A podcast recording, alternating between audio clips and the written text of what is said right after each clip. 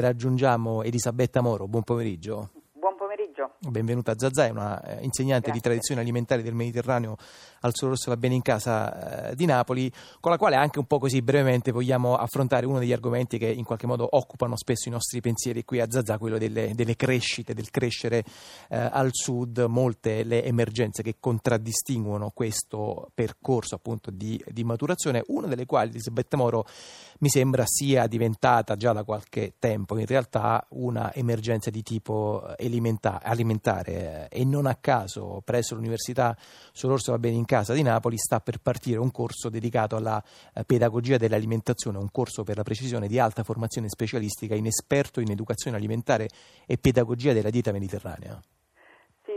Abbiamo pensato a questo corso perché la Campania è la regione d'Italia con eh, il tasso più elevato di obesità infantile ed è un vero paradosso perché la Campania è il luogo dove è stata scoperta la dieta mediterranea, che è lo stile di vita assolutamente più salutare che ci sia, però è anche il luogo dove i bambini sono più grassi purtroppo e questo è un segno duplice secondo me, da antropologa io lo leggo così. Eh, c'è da una parte una grande affettività da parte delle famiglie che compensano tutti i disagi che i bambini del sud vivono, che sono dovuti al fatto che non c'è uno Stato così presente, la macchina dello Stato è spesso inefficiente. E però questa compensazione che le famiglie fanno passa spesso attraverso il cibo e il cibo diventa una forma di consolazione, per cui madri e padri eh, danno tantissimo cibo, creano una grande soddisfazione da questo punto di vista ai loro bambini perché non possono di fatto dargli spesso dell'altro. Mm, cibo tra l'altro appunto poi di qualità,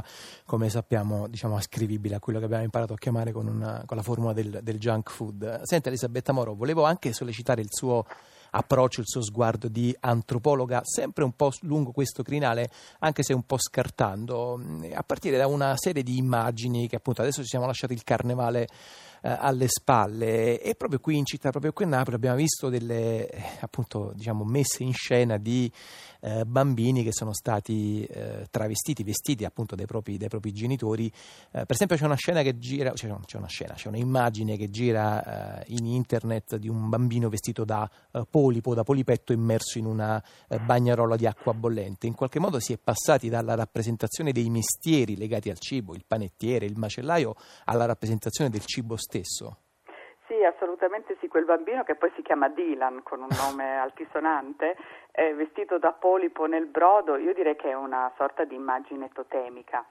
perché di fatto i napoletani per secoli hanno visto nel brodo di polipo una sorta di cibo di povero ma veramente anche di soddisfazione, era un cibo di strada ed era un modo per sentirsi nutriti, scaldati, ristorati da una cosa che poi ha poche calorie e anche poca sostanza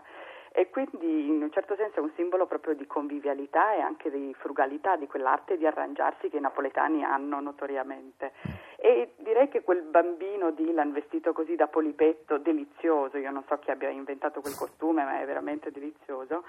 eh, probabilmente rappresenta anche per la sua famiglia una sorta di consolazione, no? cioè il godimento di questi genitori che guardano il figlio in una scena appunto quasi da eh, natura barocca, no? questo bambino con i crostacei vicino, con il limone, in un certo senso lui è come se fosse il nutrimento di questa famiglia mm. e, e, direi che appunto è uno dei, uno scatto di fantasia degno di un carnevale eh, che appunto nella patria della dieta mediterranea si esprime anche con delle grandi fantasie gastronomiche. Eh sì, soprattutto poi anche diciamo, nella, città, nella, città, della continua rappresentazione, autorappresentazione sì. di se stessa. Elisabetta Moro, molte grazie. Tra l'altro eh, c'è un eh, piccolo ciclo dedicato appunto al tema del cibo che voglio ricordare in chiusura di questa nostra piccola chiacchierata che appunto parte domani fino a venerdì 19 eh, andrà in onda appunto su Rai Scuola e sarà appunto una serie di appuntamenti tutti dedicati al tema del cibo e dell'alimentazione.